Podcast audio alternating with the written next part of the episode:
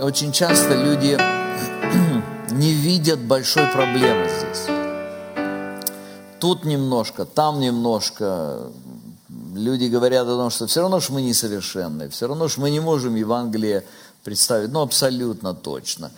И это все действительно так. Мы несовершенны, и мы склонны ошибаться. И у нас всегда будут какие-то вещи, которые нужно улучшать. Но когда мы говорим о Евангелии, мы говорим о явлении, которое во-первых, важно настолько, что он определяет вечную судьбу человека. Это во-первых. И во-вторых, Евангелие Иисуса Христа, оно не смешивается ни с чем человеческим. Все человеческое в Евангелии его ослабляет и его лишает силы, в конце концов. Посмотрите, пожалуйста, еще раз вот на эту схему, на, на то, что произошло после реформации, когда Лютер, Кальвин, Цвингли, пуритане дальше, баптистские проповедники, такие как Джон Буньян, Чарльз Пержин, утверждали, и они снова и снова подчеркивали абсолютную важность Бога и того, что Он делает. И параллельно с этим развивался человекоцентризм в самых разных формах, философия, гуманистическая философия, которая – пыталась под разным соусом примешать что-то человеческое, примешать что-то, что генерировано людьми, произведено людьми. И здесь, начиная от э, прямо атеистических философов до, как я уже сказал, мистицизма, восточного православного мистицизма, до людей, которые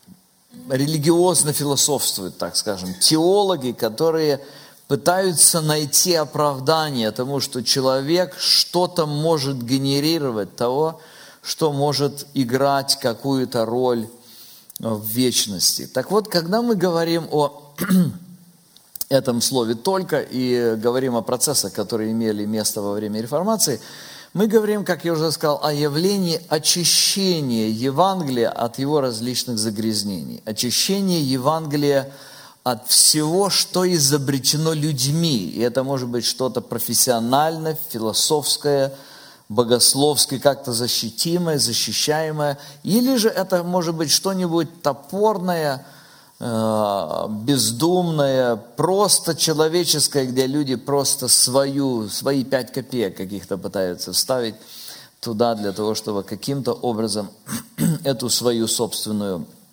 значимость поднять. Когда мы говорим о этих только, то вот эти, эти только помогают нам сфокусироваться на Евангелии Иисуса Христа – так, как оно действует в нас. Я вас хочу сейчас пригласить. Моя следующая э, сессия называется «Что благого, благой, благой вести?» Мы посмотрим сейчас на Евангелие Иисуса Христа и посмотрим на те опасности, как оно могло смешиваться. Откройте, пожалуйста, первое послание к Коринфянам. Первое послание к Коринфянам – это послание, в котором достаточно много говорится – о Евангелии. Мы сфокусируемся на 15 главе, сфокусируемся на э, первых четырех стихах 15 главы, но до того я хотел бы вам немножко сказать о истории этого послания. Это послание было написано по причине возникновения ряда проблем, которые были в этой церкви. Если вы посмотрите на, самые, на самую первую главу, на самые первые строчки этого послания, вы можете увидеть, что апостол называет этих людей святыми. То есть он считается с тем, что они верующие люди. Они были оправданы Христом, они пришли ко Христу. Мы не знаем, в какой форме это было выражено, мы не знаем, насколько это было ревностно с самого начала, что там было. Но буквально сразу, после того, когда апостол заканчивает приветственную часть э, в этом послании, в самом начале, он говорит о том, что у них есть проблемы. Эти проблемы, первая проблема, о которой он говорит, проблема, которая была связана с разделением. Там появились фракции разные. Появились фракции, один Аполосов, другой Кифин, третий Павлов. То есть фракции, которые ассоциировались с какими-то, с тем или иным христианским лидером. Естественно, эти фракции превозносились друг над другом. Они подчеркивали свою значимость. У каждого из этих христианских лидеров был свой стиль, была своя сфера компетентности, своя одаренность. Каждый из этих служителей участвовал в Божьем деле, участвовал так, как его использовал Господь. Вот. Но люди использовали эту, э, э, эти имена или свое знакомство, или свою связь с этими людьми, они использовали как элемент для подчеркивания своей собственной значимости. Очень интересно, когда апостол ставит проблему в самом начале, он говорит, что у вас есть проблема разделения. Это проблема с тем, что у вас э, люди ассоциируют себя один с Павлом, другой с Аполлосом, третий с Кифой. Четвертый вообще они самому Иисусу Христу. То есть они в негативном смысле использовали даже, даже Иисуса Христа, противопоставляя себя друг другу. Заметьте, что он, апостол, не, ос, не, не идет на то, чтобы основать здесь какое-то чтобы послать туда примирительную комиссию, чтобы собрать этих людей, сесть за круглый стол и начать переговоры. Давайте посмотрим, вот каким образом вы, Павловы, можете уступить Кифиным. И как вы все вместе можете вместить Аполлоса и Аполлосовых. Вместо того, чтобы заниматься всеми философиями и анализом того, что значит позиция Павла, Аполлоса и так далее, вместо этого апостол Павел сразу же после того, когда он представил эту проблему, он сразу начинает говорить о Евангелии Иисуса Христа. Он сразу возвращается, как вы помните, к самой сердцевине. Он говорит о том, что иудеи требуют чудес, елены ищут мудрости, а мы проповедуем Христа распятого. Причина, почему он это делает, заключается в том, что апостол хочет очистить Евангелие в сознании этих людей от примеси человеческой значимости от примеси значимости, которую они видели в христианских лидерах. Это чрезвычайно важная история, которая поможет нам сегодня немножечко разобраться, в чем же заключается смысл Евангелия Иисуса Христа. И таким образом мы поймем, что означают слово «только» в этих пяти принципах реформации. Апостол Павел говорил о том, что Евангелие играет чрезвычайно значимую роль. И посмотрите, 4 глава этого послания, 15 стих, он подчеркивает и говорит, хотя у вас тысяча наставников во Христе, но немного отцов. Дальше говорит, я родил вас во Христе Иисусе благовествованием. Слово благовествование, греческое слово евангелион. От него происходит русское слово Евангелие. Мы немножко позже коснемся, что оно означает, это слово.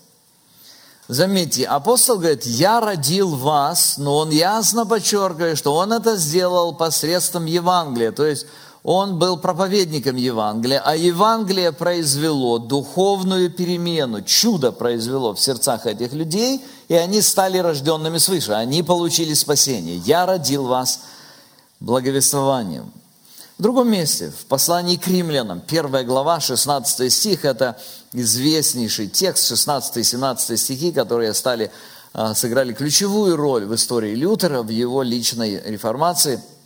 Апостол говорит следующее – Ибо я не стыжусь, опять-таки он использует это слово благовествование или евангелион, благовествование Христова, потому что оно есть сила Божия ко спасению всякому верующему. То есть он объясняет, что Евангелие, оказывается, содержит в себе Божию силу, спасающую. Помните, какую проблему пытался решить Лютер? Лютер понимал, что он грешник. Лютер понимал, что Бог его судит. Он понимал, что ему нужно решить проблему своей греховности, ему нужно найти праведность. И он искал силу, которая могла бы его оправдать в различных инструментах, источниках, которые были произведены церковью. Будь то это практики какие-то, будь то это таинства какие-то, будь то это реликвии какие-то, то есть какие-то объекты поклонения, прикасаясь к которым по учению церкви энергия какая-то переходила. Вот почему для Лютера было важно это слово. Посмотрите, что оно есть сила Божия. Слово «сила» – это греческое слово «дунамос». Позже от него произошло русское слово «динамит», «динамо». То есть это слово, которое говорит о энергии, о действии. Заметьте, в католицизме существует учение, не только в католицизме, в православии, о духовных энергиях. Если вы когда-либо были в Риме, или в каких-то местах других вот таких особенно значимых, вот, то если вы послушаете их экскурсоводов или, или людей, которые там вот свои или знают, они скорее всего вам будут рассказывать о духовных энергиях. Это такая намоленная икона, это значит, она источает духовную энергию. Вот здесь, на этом месте вообще умерли какие-то святые, поэтому туда нужно обязательно прийти, потому что духовная энергия там есть. И вот эти же энергии духовные, они были и в этих, по учению церкви, в этих реликс или реликвиях, которые были собраны у, э, кстати, э, у правителя Саксонии в Виттенберге, вот, э, который собрал там очень много всяких, она была лучшая в Германии. То есть энергия. И вот Лютер читает, читает эти слова, и посмотрите, он говорит, оказывается, Евангелие есть сила Божия, оно обладает силой. Это очень важный вопрос. Почему? Потому что мы должны ясно понимать, что же является инструментом, источником, который произведет перемены в нас, в нашем сердце, и что же является инструментом, который поможет изменять людей вокруг нас. Если вы более-менее ответственный человек, то вы хотите изменять людей вокруг, ваших детей, ваших родных и близких, которые, может, не знают Бога, или, или с которыми у вас, э, может быть, не складываются отношения, или которые нужно иметь в лучшей форме. Или если вы служитель, или как-то служите в церкви, вы понимаете, что нужно изменение в сердцах людей, за которых вы несете ответственность. Так вот, здесь ясно сказано, что Евангелие есть сила Божия, которая к спасению всякому верующему. Она способна действовать в сердце человека для того, чтобы его спасти. Евангелие от Марка. Иисус Христос говорит, первая глава, 15 стих. Он, когда пришел только, он призывал уверовать в Евангелие, говоря, исполнилось время и приблизилось Царствие Божие, покайтесь и веруйте в Евангелие. Этот список можно продолжать долго. В Библии много раз упоминается слово Евангелие в разных контекстах, как я уже сказал, в разных-разных э, периодах жизни и разными библейскими авторами. В наше время это слово стало более популярно в э, кругах вот, э, тех, кто больше интересуется экспозиционной проповедью, серьезным отношением к богословию и так далее. Вот. Но, к сожалению, к сожалению, постепенно даже те, кто говорит о Евангелии, много потихонечку теряют, утрачивают его истинный смысл. Так вот, для апостола Павла это было очень важный вопрос, и, как я уже сказал, решая проблему людей в Коринфе, он обращается к Евангелию Иисуса Христа. Вот посмотрите, как он пишет о них в начале послания – 1 Коринфянам 3 глава 1 стих. «Я не мог говорить с вами, братья, как с духовными, но как с плотскими, как с младенцами во Христе. Ибо если между вами зависть, споры и разногласия, то не плотские ли вы, и не по человеческому ли обычаю поступаете?» То есть смотрите, что произошло с этими людьми. Он говорит о том, что они верующие люди, они младенцы во Христе. В чем их младенчество выражается? Оно выражается в том, что они, будучи рожденными свыше, продолжают поступать по-человечески. Не по-божьему, а по-человечески. У нас есть два варианта, как люди могут себя вести, как они могут, чем они могут быть мотивированы. Первый вариант – это естественная человеческая реакция. И здесь существует широкий спектр разных реакций. Есть реакция бандитская, есть реакция человека надменного, гордого, есть реакция людей, э, так скажем, с низкой самооценкой, есть реакция друзей, есть реакция любящей матери. Все это человеческие реакции, разные человеческие реакции. То есть есть более благородные, есть менее благородные, есть преступные и так далее. Все это разные человеческие реакции. И вот потом, когда человек рождается свыше, когда в нем поселяется Дух Святой, то тогда, тогда Дух Святой производит работу в сердце человека, и он делает его способным реагировать на то, что происходит вокруг, по-божьему. Помните, Иисус говорил, если вы любите любящих вас, что особенного делаете? И язычники точно так же поступают. Вот если вы можете прощать обижающих вас и благословлять проклинающих вас, вот тогда вы будете подобны Отцу вашему Небесному. И даже он там заканчивает эту главу и говорит, будьте совершенны, как совершен Отец ваш Небесный. Так вот в этой ситуации, посмотрите, апостол говорит, вы младенцы. Почему вы младенцы? Потому что вы стали верующими, а вот поступаете-то еще по, по плотскому здесь, но мы часто не понимаем, особенно когда, если вы недавно читали или слышали о теориях Вочманани, то здесь плотской, духовный, душевный, самый, совершенно иной смысл там в этих всех теориях. Здесь очень просто. По-плотски человек поступает, не плотские ли вы, не по-человечески ли вы можете увидеть слово «обычае» стоит в скобках, это значит, его нет в оригинале. То есть вы поступаете по-человечески, поэтому вы младенцы, вы еще не наполнили свою жизнь поступками Божьими. Вы еще недостаточно преобразованы внутри, чтобы поступать по-божьему. И вот после детального освещения всех вопросов, связанных с тем, как они поступают по-человечески. Вот. И он объясняет, что это неправильно. Он говорит, что нужно строить на основании Христа, строить из христовых инструментов. И дальше отвечает на целый ряд вопросов, которые поступали к нему в связи с этим. И в 15 главе апостол снова возвращается к этой теме.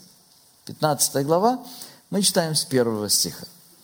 «Напоминаю вам, братья Евангелий, Опять, они знали, мы говорим о реформации. Реформация касается тех, кто уже знал и постепенно утратил яркость понимания того, что сделал Бог. Напоминаю вам, братья Евангелия, опять слово Евангелие, Евангелион. Это то же самое слово, которое я благовествовал. Здесь в нашем э, русском языке два слова. Евангелие благовествовал, но в действительности это то же самое слово – которое я евангелизировал, можно сказать так. То есть это то же самое слово, которое просто его глагольная форма. Благовествовал вам, который вы и приняли, в котором вы и утвердились, которым вы спасаетесь, если преподанное удерживаете так, как я благовествовал вам, если только нечетно уверовали. Ибо я первоначально преподал вам, что и сам принял, то есть, что Христос умер за грехи наши по Писанию, что Он погребен и был воскрес в третий день по Писанию. Скорее всего, вы читали эти слова много раз, вы видите слово Евангелие, и вы видите, как вот в конце третьего стиха и четвертый стих, вот апостол представляет такую очень краткую версию Евангелия. Это все то, что мы знаем, как Отче наш, знаем очень давно, и мы ко всему этому привыкли. И мы не можем видеть, как же это, вот эти слова, эти два предложения, как они могут быть, обладать силой Божией. Каким образом они могут действовать? Мы сегодня посмотрим на это немножечко подробнее. Слово Евангелие – это или Евангелион существующее, которое происходит от Евангелос, которое означает приносить добрую весть. А, оно состоит из двух слов. Первое слово «ео» – это благо или добро, и второе – ангелос – слышали слово ангелос, ангел, это тот посланник, мессенджер, то есть тот, кто несет, тот, кто доносит что-то. Евангелион – это значит носитель или благая весть, весть, которая доносится а, о, о чем-то добром. Когда мы говорим о Евангелии, то нам нужно первое, на что нам нужно обратить внимание, нам нужно понять, что Евангелие – это весь о благе. Бог, обращаясь к нам через Иисуса Христа, Он хочет возвестить нам благо. В этом суть. Дело в том, дорогие мои, что все проблемы, которые есть у нас с вами, все проблемы, начиная от Адама с Евой, и до сегодняшнего мира, до сегодняшнего времени, до людей в мире и до нас с вами, верующих людей, все проблемы начинаются с неудовлетворенности человека в Боге. Человек не нашел блага в Боге, и он начинает искать его где-то. И он неизбежно ищет его там, где его нет.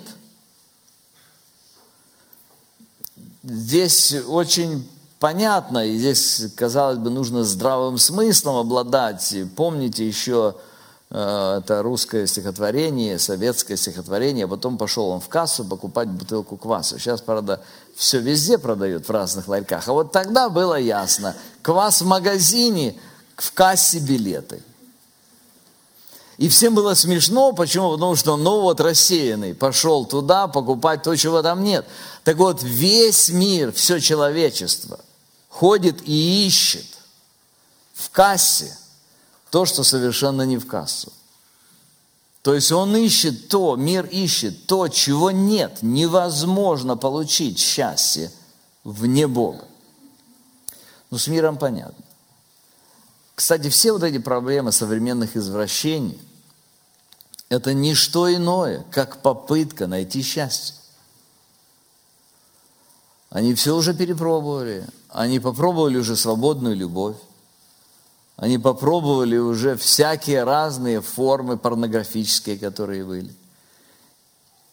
Не находя удовлетворения, они движутся дальше к разным формам извращений – и они движутся, вот мы смотрим на них, и нам кажется, что это такие негодные люди. Они в действительности жертвы греха, но когда я смотрю на них, мне их очень жаль. Очень жаль по одной причине, потому что эти люди, они идут все дальше и дальше в поисках счастья. Они калечат себя. Это дьявол настолько извратил уже, увлекая грехом, но они счастья не найдут. Они его там не найдут. По простой причине, его там нет. Ну ладно с этими всеми людьми. Давайте посмотрим на нас. Мы, кто знаем, что счастье в Боге. Мы, кто однажды пришли к Богу, когда пережили мы эту божественную трансформацию в нашей душе, мы-то продолжаем в своей жизни очень часто зависеть. Наше счастье очень часто зависит от того, как к нам относятся люди – Хорошо к нам относятся люди, нам хорошо, плохо. Кто-то оклеветал, кто-то обидел, кто-то не пригласил куда-то. И уже все наше счастье испарилось. То есть у нас нет навыков, мало навыков в том, чтобы видеть благо в Боге. Бог приносит нам благо. Если бы для нашего счастья нужно было что-то другое, он был дал что-то другое. По Мерседесу каждому, по дому большому, может быть, озерцо там где-нибудь в вашем, на заднем дворе, и какие-то какие еще блага, как это вы можете себе представлять. Но Бог, понимая – что человек нуждается в счастье, в благе. Он дает нам что-то совершенно другое. Он дает нам Евангелие. Это Евангелие было явлено Иисусом Христом. Я хочу обратить ваше внимание еще на одно очень важное слово. Если бы ты перевернул слайд назад, посмотрите еще раз на второй стих 15 главы.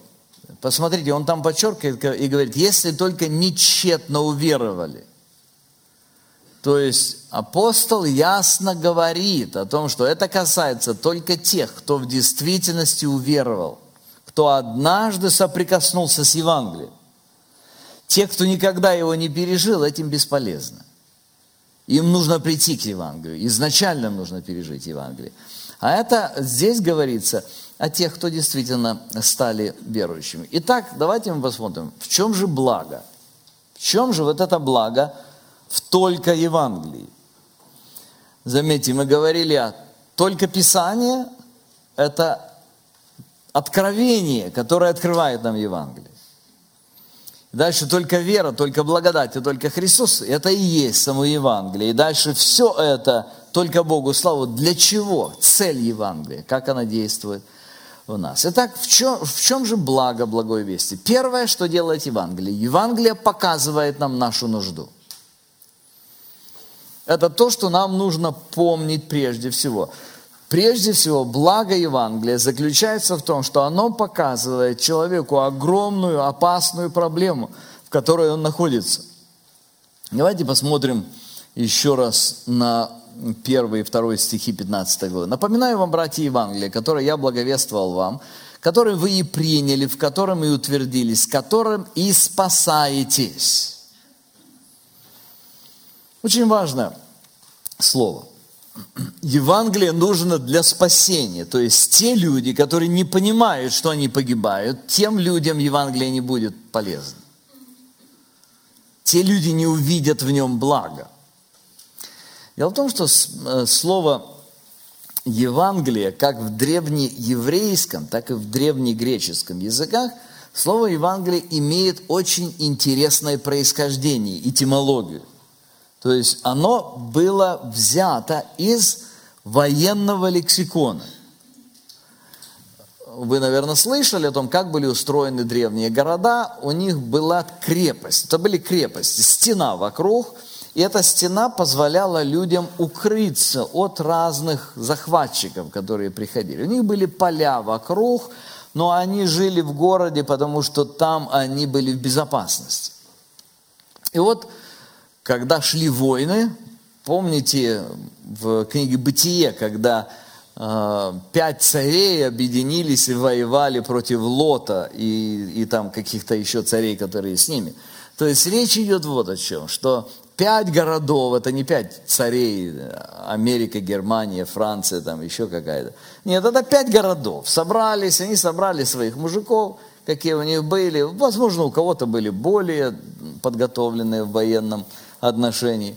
Вот. И они пошли войной на пять других таких же городов, или на четыре, там сколько их было. Вот. И вот когда это происходило, то уходили на войну способные. И они чаще всего, зная, что идет армия, которая их хочет захватить, они выходили вперед и встречали этих захватчиков где-то далеко, для того, чтобы не позволить им подойти к городу. Вот. Весь город находился в состоянии напряжения. То есть люди ожидали, как же, что же там произойдет. Телеграфа не было, радио не было. Понятно, телефонов тоже и всяких средств коммуникации современных, которые сегодня есть, не было. Вот. Э, были гонцы, посылали гонца с вестью. И вот когда это толпа людей, ожидающая результатов битвы, смотрелась вдаль, и они видели, появляется клуб пыли. И он приближается, приближается, они понимают, всадник скачет. Они понимают, он несет им весть. И они смотрят, вы помните, в описании даже ветхозаветник смотрит и говорит, с добром идет. Нет, не с добром идет. То есть они пытаются высчитать, с чем же идет этот вестник. И вот когда он приходит, и он говорит Евангелион, он говорит, добрая весть, победа, мы спасены. То есть, заметьте, это не военные взяли из Евангелия, а Евангелие взяло от военных. Понимаете, да? То есть сначала военные пользовались. То есть всегда этим словом пользовались тогда, когда речь шла об спасении от смерти – то есть они находились в опасности погибнуть. И когда была осуществлена победа, то тогда им говорили Евангелие, благая весть. И после этого библейские авторы берут это же слово и говорят Евангелие, спасение от смерти. Есть много раз, это слово много используется в Ветхом Завете и в Новом Завете – Исайя 40 глава, «Взойди на высокую гору, благовествующий, благовествующий Сион, возвысь силою голос твой, благовествующий Иерусалим, возвысь, не бойся, скажи городам Иудинам, вот Бог ваш». То есть, благая весть была в Боге. 40 глава Исаии начинает вторую половину этой книги, в которой представляется Божье спасение. В первой половине осуждение, во второй половине Божье спасение. 52 глава Исаия. «Как прекрасно на горах ноги благовестника!» Опять используется то же самое слово из военной терминологии, возвещающего мир, благовествующего радость, проповедующего спасение, говорящего Сиону «Воцарился Бог твой!» Исайя 61, 1. Дух Господа на мне, ибо Он помазал меня благовествовать нищим, послал меня исцелять сокрушенных сердцем, проповедовать пленным освобождение и узникам открытие темниц. Именно этими словами Иисус начинает свое служение. Посмотрите, Луки 4 глава, 16 стих. «И пришел он в Назарет, где был воспитан, и вошел по обыкновению своему в день субботний в синагогу, и стал читать. И ему подали книгу пророка Исаии. И он, раскрыв книгу, нашел место, где было, было написано. Вот это место, которое мы только что прочитали, 61 глава. «Дух Господень на мне, Он помазал меня благовествовать нищим, послал меня исцелять сокрушенных сердцем, проповедовать пленным освобождение, слепым прозрение, отпустить измученных на свободу, проповедовать лето Господне благоприятное. И закрыл книгу, отдав служителю, сел, и глаза всех в синагоге были устремлены на него. И он начал говорить им, ныне исполнилось Писание это, слышанное вами. Заметьте, друзья, когда вы читаете все, что проповедовал Иисус Христос, оно было связано с тем, что Бог спасает людей – Иисус проповедует Евангелие. Но очень интересно, как люди реагируют на это. Евангелие от Луки, 4 глава, 28 стих. Посмотри, услышав это, все в синагоге исполнились ярости и, встав, выгнали его вон из города. И повели на вершину горы, на которой город их был построен, чтобы свергнуть его. И он, пройдя посреди них, удалился. Это очень яркий пример, который говорит нам о том, что Евангелие является благой вестью для тех людей, которые понимают, что они погибли. Почему эти люди были оскорблены до такой степени, что они хотели Иисуса предать смерти? По простой причине, потому что они поняли, что Иисус подразумевает, что они, оказывается, нищие, пленные, слепые, которые находятся в заперти, которых нужно отпустить на свободу. Они совершенно себя не представляли таким образом. Они представляли себя самодостаточными, порядочными, людьми, которые имеют значимость, людьми, которые в их религиозной системе, иерархии, они занимали более высокие посты, более высокое положение, они были значимыми. Так вот, дорогие мои, посмотрите теперь, что происходит э, в церкви э, Коринфа. Эти люди пришли к Иисусу Христу, но они забыли суть Евангелия. Почему апостол напоминает им Евангелие? Они снова стали видеть значимость сами в себе. В этом наша проблема.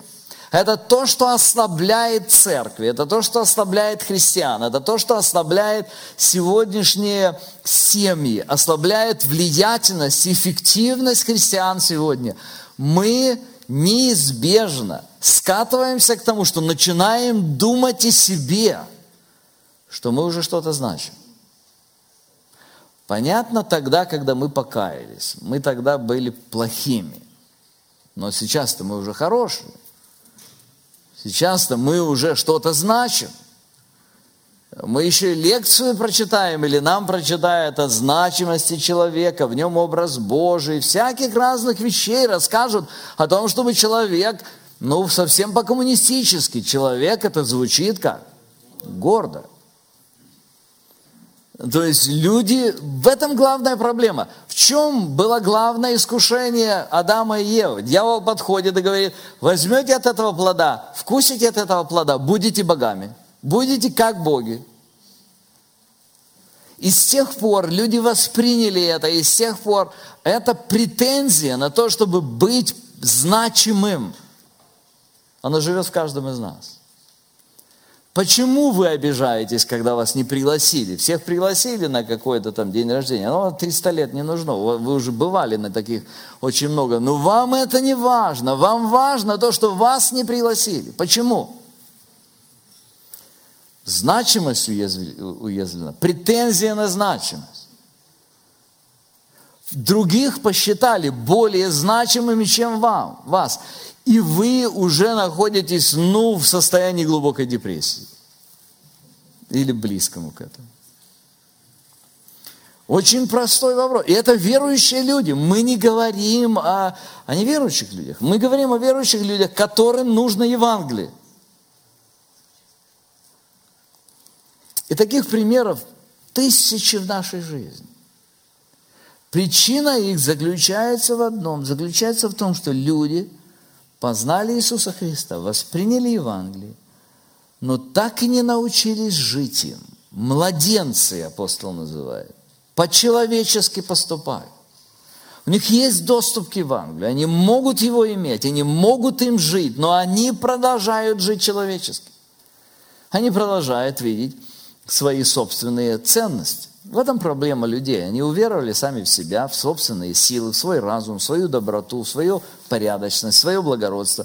Они настойчиво ищут возможности добиться благословенной жизни сами, вместо того, чтобы искать спасение от Бога. Они усиленно и настойчиво минимизируют или отрицают свою зависимость от Бога. И вместо этого они видят свое счастье и благополучие в своих собственных руках.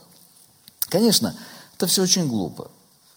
Все очень глупо. Я в ряде своей, периодически я вспоминаю, говоря с разными людьми, я вспоминаю такую простую арифметику. Посмотрите, вот буквально 50 лет тому назад не было и половины всех тех удобств, которые есть у нас сегодня.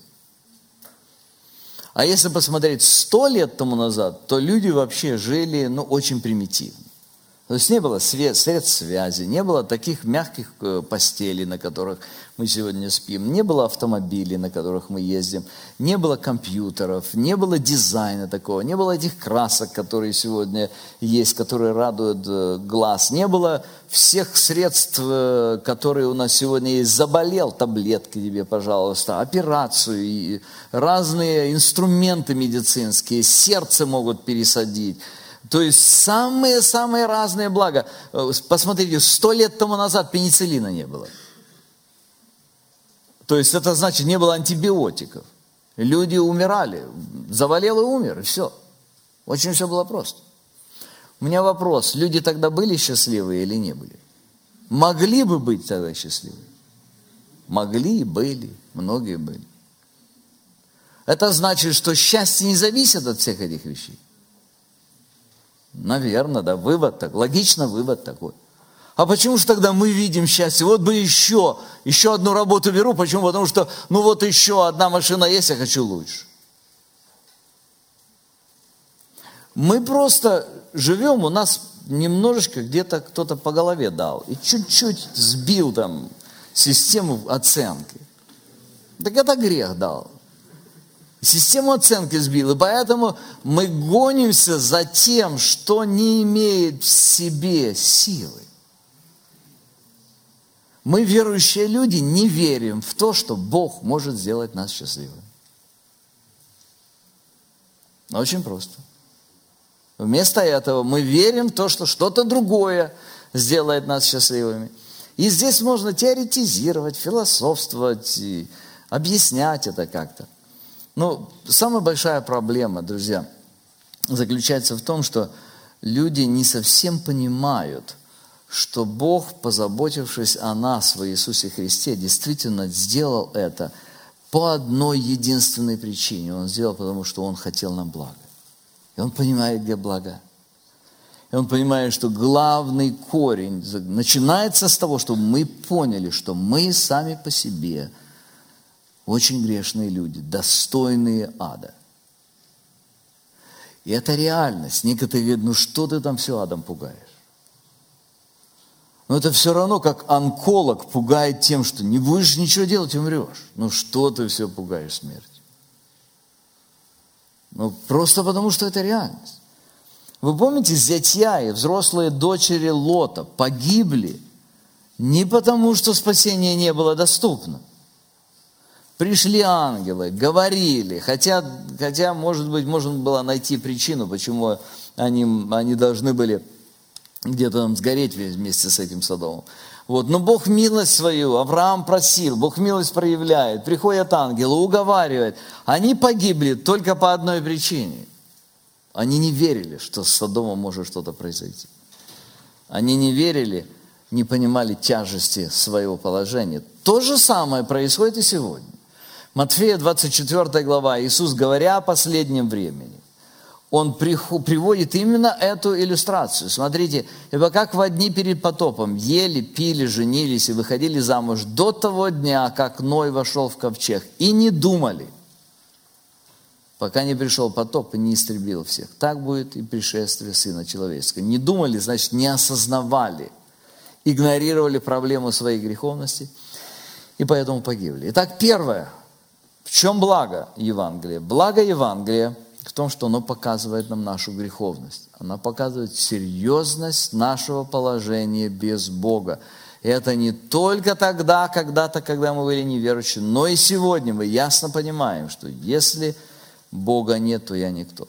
У меня есть один знакомый, у которого совершенно не работает, наверное, это поджелудочная железа, я не очень разбираюсь в медицине, но то, что вырабатывает инсулин – вот есть сахарный диабет, люди болеют, да, и им нужно колоть инсулин. Но у этих людей она чуть-чуть вырабатывает, но недостаточно. У этого человека совершенно не работает, она совершенно не, не дает. И у него стоит помпа. То есть вот он каждый божий день, он здесь вставляет себе на одну сторону, на другую сторону, вставляет, пробивает иголкой, и она у него постоянно там какие-то капельки подает, вот, он когда кушает, перед каждым приемом пищи он берет, у него всегда с собой эти все измерители, он смотрит свой сахар в крови, вот, он регулирует эту помпу, насколько ему нужно поставить, вот, там чуть больше, потом поел, прошло время, убавляет ее и так далее. Так вот, этот человек жив только потому, что есть помпа. Убери эту помпу, он будет мертв через сутки.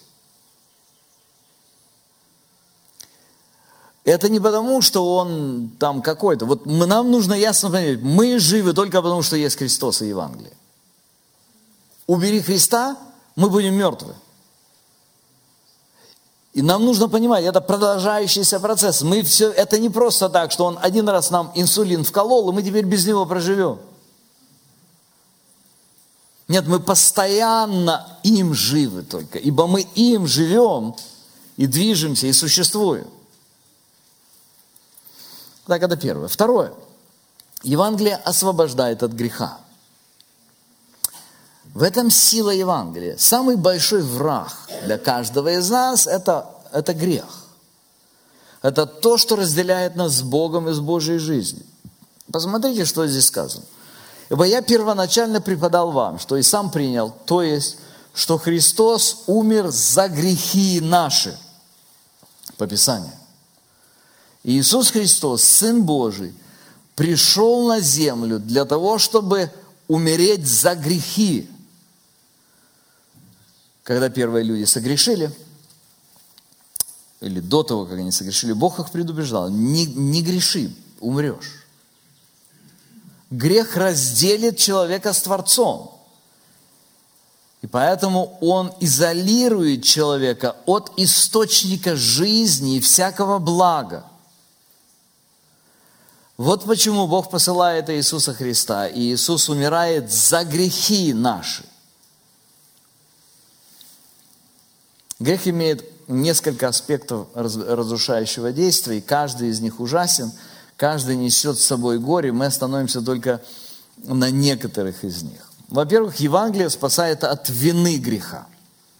Это, наверное, самое главное горе, которое грех несет с собой. То есть грех делает человека виновным, виновным перед Богом. Когда человек виновен, чем больше его преступлений, и чем перед большим так скажем, количеством людей или перед более важными людьми, тем больше ответственность человек. Вы знаете, что люди часто совершают аварии, разные аварии. Но если человек совершил аварию, въехал в столб, его ответственность будет меньше, чем он совершил аварию и въехал в толпу людей. Или в человека, или в автомобиль, где погиб человек. Он въехал в автомобиль, человек жив, меньше наказания, мертв, больше наказания. То есть у человека есть определенная вина. Эта вина связана с тем, что он сделал. Эта вина связана с определенными объективными явлениями. Апостол Павел говорит, что у каждого, на каждом из нас есть вина. Римлянам 6.23 сказано, «Ибо возмездие за грех – смерть». То есть каждый грешный человек несет на себе вину, которая должна быть наказана. Вина должна иметь свое наказание. Возмездие здесь сказано. В другом месте он называет грешников детьми гнева. Посмотрите, Ефесянам 2.1. «И вас, мертвых по преступлениям и грехам вашим, которых вы некогда жили по обычаю мира этого, по воле князя, господствующего в воздухе, духа, действующего ныне в сынах противления, между которыми и мы все жили некогда по нашим плотским походям, исполняя желания плоти и помыслов, и были по природе чадами гнева, как и прочие». Заметьте, чада гнева – это значит те, кто привлекает на себя Божий гнев. Почему? Потому что виновны. Вот почему в Ветхом Завете очень много показано примеров, когда Бог гневается. Для чего эти примеры? Они говорят, что святой Бог не может терпеть человеческой греховности или любое, любая греховность. Для этого есть определенные причины, и нам нужно понимать, что любой грех, грех – это вызов против Бога. Это утверждение своей собственной правильности, своей собственной благости, своего собственного права определять реальность, какой она должна быть. Вот почему грех неизбежно вызывает праведный Божий гнев. Если бы не его великая милость, которая удерживает этот гнев от ее полной реализации на какое-то время, то человечество давно бы уже прекратило свое существование и было ввержено в озеро огненное. Об этом очень ярко говорит Джонатан Эдвард в своей знаменитой проповеди «Грешники в руках разгневанного Бога». Над их головами постоянно раскачивается меч божественного правосудия. И только лишь рука милующего Бога и Его воли удерживает его в стороне.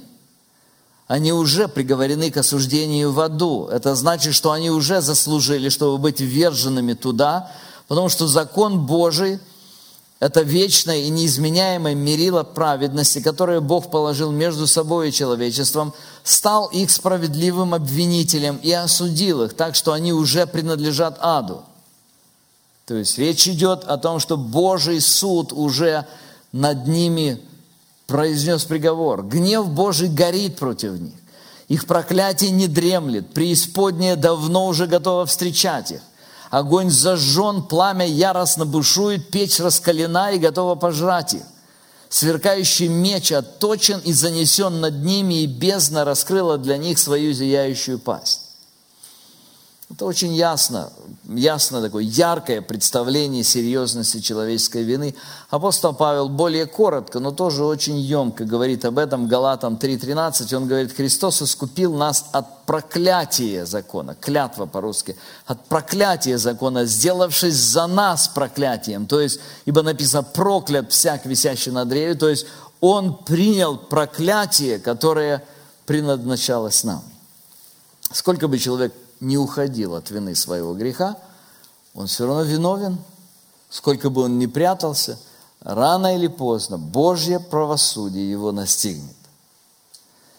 Слышали, наверное, историю, э, один из главных организаторов терактов, которые были в Нью-Йорке, Осама бен Ладен, он понимал, что за ним охотятся, он понимал, что очень серьезные э, службы заняты им.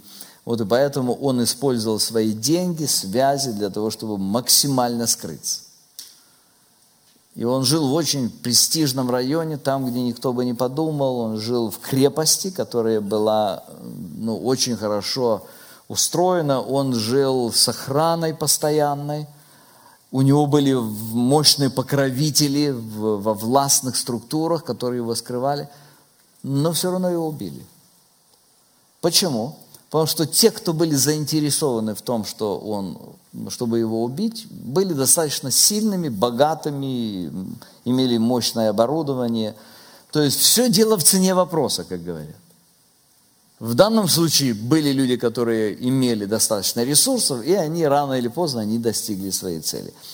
Это говорит вот о чем, что если даже на земле виновному трудно уйти от вины – если серьезный, так скажем, э, если претензии есть у серьезной стороны, то представьте себе, насколько Бог могущественнее. У него абсолютно точные данные. Написано, что Слово Божие судит помышления и намерения, мотивации. У нас один знакомый работает на на траке, на большом грузовике, я забыл, как у вас называется это, ЛТВ, да? Ну, в общем, как-то, в общем, называется, да. Ну, в общем, большой трак.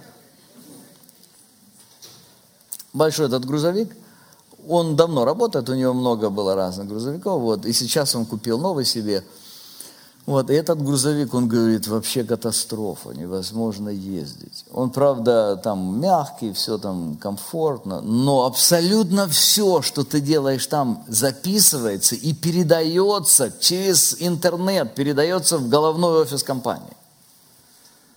То есть там есть информация – на каком участке дороги, с какой скоростью он ехал, когда он нажал на тормоза и с какой силой он давил на тормоза, когда он включил поворот, и включил он его или не, не включил, сколько он ехал, сколько он отдыхал и так далее. Когда я слушал его, я, я, у меня в мыслях возникло, посмотрите, интересно, это всего лишь человеческое достижение. А у Бога, вы знаете, на каждом из нас стоит вот такой tracking девайс. Скорость вашего гнева, причина гнева, причина желаний, чистые желания, нечистые желания – они могут быть абсолютно скрыты, никто этого не видит, вы очень благородно и ясно живете, а информация считывается и передается куда надо. И помните, написано в 21 глава книги Откровений, и книги раскрыты были. Но если бы в современной э, интерпретации, то было бы и жесткий диск – представлен.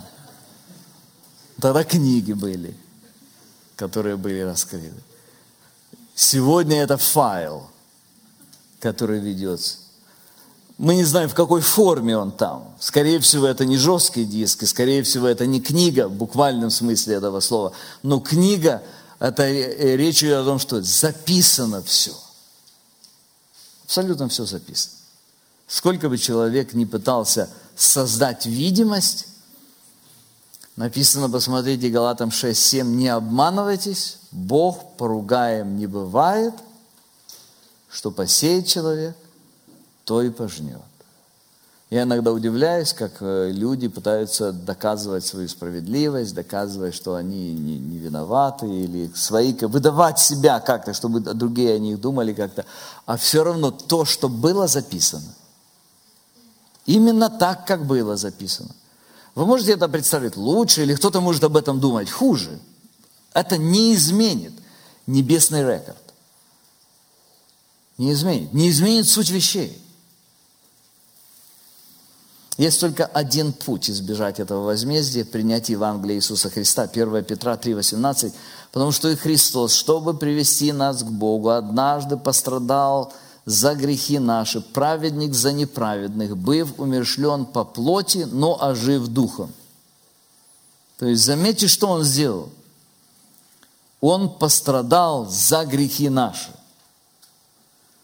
Вот почему Евангелие требует прежде всего признания греха. Потому что пока человек не признает свою негодность, он никак не сможет, никаким образом он не сможет прибегнуть к этому инструменту, который освобождает от греха, который действует, который прощает грех. Кстати, во сколько я должен закончить? Я забыл, во сколько я начал. Я должен в три часа закончить. Хорошо, есть еще время. А? А еще пять минут осталось? Можно чуть-чуть, можно десять, да, хорошо. А, не в три я заканчиваю, я должен был без двадцати. Извиняюсь, я не посмотрел сразу. Но хорошо, что у меня здесь есть вот шпаргалка, на которую нужно смотреть иногда. Так вот, э, Галатам 3.13, мы уже читали первую часть этого, этого стиха. «Христос искупил нас от клятвы закона, сделавшись за нас клятвой, ибо написано, проклят всяк, висящий на древо». Дело в том, что Христос умер за нашу вину. Есть второй элемент. Значит, Евангелие, во-первых, спасает нас от вины греха, во-вторых, Евангелие спасает нас от разрушающего действия греха. Посмотрите, как пишет об этом Джонатан Эдвардс. То есть грех не только влечет за собой наказание вечности, грех, присутствуя в нас, уже сегодня нас разрушает. Посмотрите, Джонатан Эдвардс пишет об этом. В душах грешников царствуют адские принципы, которые, если бы не Божьи ограничения, уже сейчас могли бы разгореться в них, вспыхнув адским огнем. В самой природе плотских людей заложено основание для мук ада – то есть это не только там, в этом э, озере огненном, это уже в самом человеке. Грех уже творит в нем маленький ад.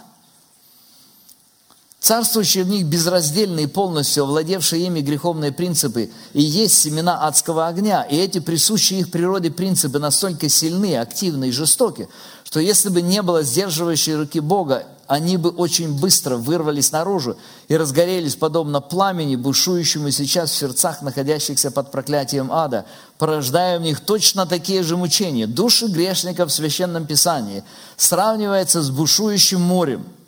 Они честивые, как море взволнованное, которое не может успокоиться и которого воды выбрасывает ил и грязь. Исайя 57, 20.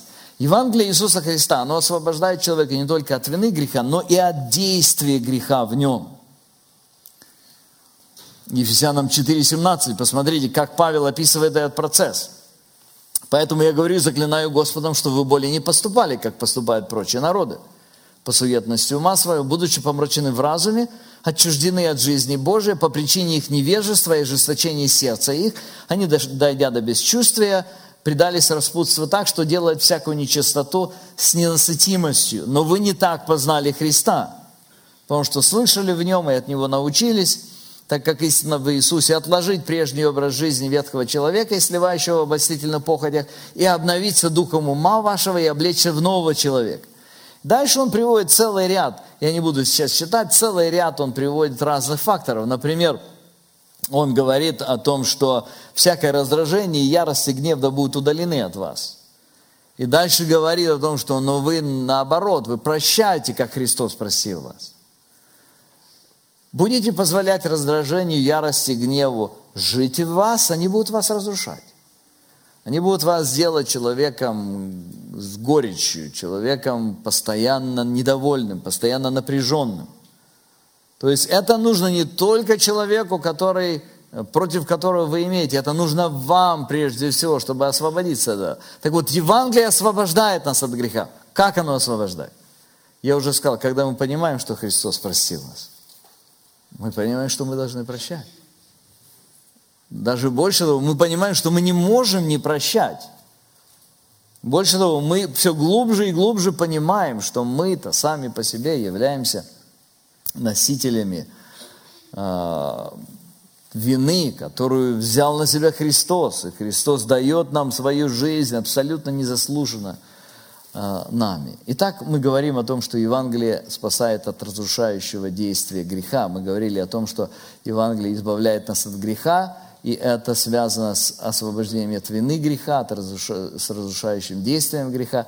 Третье, Евангелие дает вечную жизнь. Посмотрите, Евангелие показывает нашу нужду. Это первое. Второе, Евангелие освобождает от греха. В чем благо? И третье, Евангелие дает вечную жизнь, Посмотрите, пожалуйста, 4 стих 1 Коринфянам 15 глава. Напоминаю вам, братья, Евангелие. Дальше я первоначально преподал вам, что и сам принял то, и что Христос умер за грехи наши по Писанию, что Он погребен был, и что воскрес в третий день по Писанию. Друзья, смерть – главная проблема греха и грешника. Она агрессивно преследует всех людей, богатые, бедные, образованные и неграмотные, сильные мира сего и ничего не значащие – все до одного живут под мрачной сенью греха. Очень, очень интересно, значит смерть. Очень интересно, если вы идете по кладбищу, то вы можете увидеть памятник, я не знаю, как здесь в Германии хоронят, э, в России, вот, памятник такой огромный, мраморный, там на нем портреты, очень все так шикарно. И дальше проходите немножко, и там какая-то захудалая, там все это ничего не, там никто не ухаживает, все заросло. Вы уберите вот это все, что сверху, а там внизу все одинаковое. Все одинаковое. Тот самый большой генерал или президент или олигарх. И рядом совсем ничего не значащая уборщица, которая совершенно ничего не значила. Вот лежат они там, и там они абсолютно одинаковые. Смерть уравнивает всех. Вот почему нам всем необходимо решение проблемы смерти – как бы человек здесь ни жил, чего бы он ни достиг, если он не победил смерть, то все его блага, временное наслаждение, которое испарится очень быстро. Так вот, дорогие мои, Евангелие – единственное средство, позволяющее победить смерть. Оно не просто говорит о том, что мы имеем шанс победить смерть. У нас есть возможность, если ты хорошо живешь, как учат некоторые религии, то в следующий раз ты можешь родиться, ну, не козленком, а белочкой. То есть вот какая-то более благородная форма существования. Или хотя бы не дубом. Заметьте, все это теории, все эти предположения, идеи разные, которые люди выдвигают. Посмотрите, что говорит здесь апостол, очень ясно. Посмотрите с третьего стиха. «Ибо я первоначально преподал вам, что и сам принял, что Христос умер за грехи наши по Писанию, и Он погребен был, и что воскрес в третий день по Писанию, и что явился Кифи, потом 12, и потом явился более нежели 500 братьев в одно время, из которых большая часть до ныне в живых, а некоторые почили. Потом явился Иакову, также всем апостолам, а после всех и мне, как некоему извергу. Заметьте, центральная точка Евангелия – это воскресение Иисуса Христа. Центральная точка Евангелия не на земле, а на небе. Центральная точка Евангелия не в мире тления, а в мире нет ления. Вот почему свидетельство о достоверности Христа было одним из самых важных элементов проповеди апостолами, первой апостольской проповеди. Самый важный элемент. Они ясно говорили, Христос воскрес из мертвых. Это значит, что мы воскреснем с Ним. Апостол продолжает, 20 стих говорит, но Христос воскрес из мертвых, первенец из умерших, ибо как смерть через человека – так через человека и воскресение мертвых, как водами все умирают, так и во Христе все оживут, каждый в своем порядке. Первенец Христос, потом Христовы в пришествии Его. Друзья, в этом и есть благо благой вести. Теперь давайте посмотрим, если ты перелеснешь немножечко выше, вот там, где вот эти все три у нас стоят пункта, которые есть. Вот посмотрите, пожалуйста, на все это. Посмотрите, Евангелие показывает нам нашу греховность, Евангелие освобождает от греха, и Евангелие дает вечную жизнь. Заметьте, что все это приходит от Бога. Мы сами не видим своей греховности, мы постоянно подчеркиваем свою значимость. Дальше, мы сами не можем освободиться от греха, ни от его вины, ни от его действия разрушающих. И мы сами, конечно же, не можем победить смерть. Вот почему только – Потому что все это только от Бога может прийти. Вот почему нужна была реформация, вот почему она нужна сегодня нам с вами. Помолимся. Господи, благодарим Тебя еще раз за Евангелие, благодарим Тебя за то, что мы сегодня можем видеть практическую значимость действия Евангелия. Мы знаем, Господи, что мы зависимы от Тебя. Я прошу Тебя, помоги нам понимать это, помоги, чтобы для каждого из нас это было все более и более глубокой реальностью. Благослови всех, кто здесь находится. Открывайся, Господи, нам. Помоги нам понимать зависимость от Тебя. И помоги подчинять Тебе весь наш внутренний мир, чтобы мы по-настоящему видели это благо, которое Ты принес благой вести. Во имя Иисуса Христа просим Тебя об этом. Аминь.